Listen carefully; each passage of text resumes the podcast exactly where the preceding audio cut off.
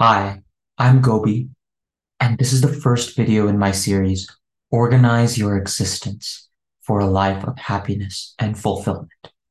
This is a mental health pocket handbook and a life happiness algorithm.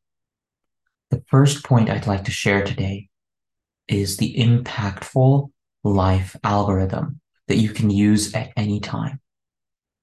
The trick, the trick to lifelong eternal happiness is to be mindful of your thoughts until you enter flow.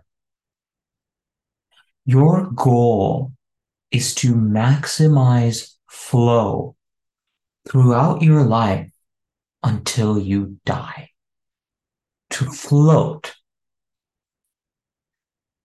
This could mean that you need to do active even muscled counting and focusing on every word, mouthing it aloud in whatever you're doing. You're reading a book, you say every word of the book aloud as you read it.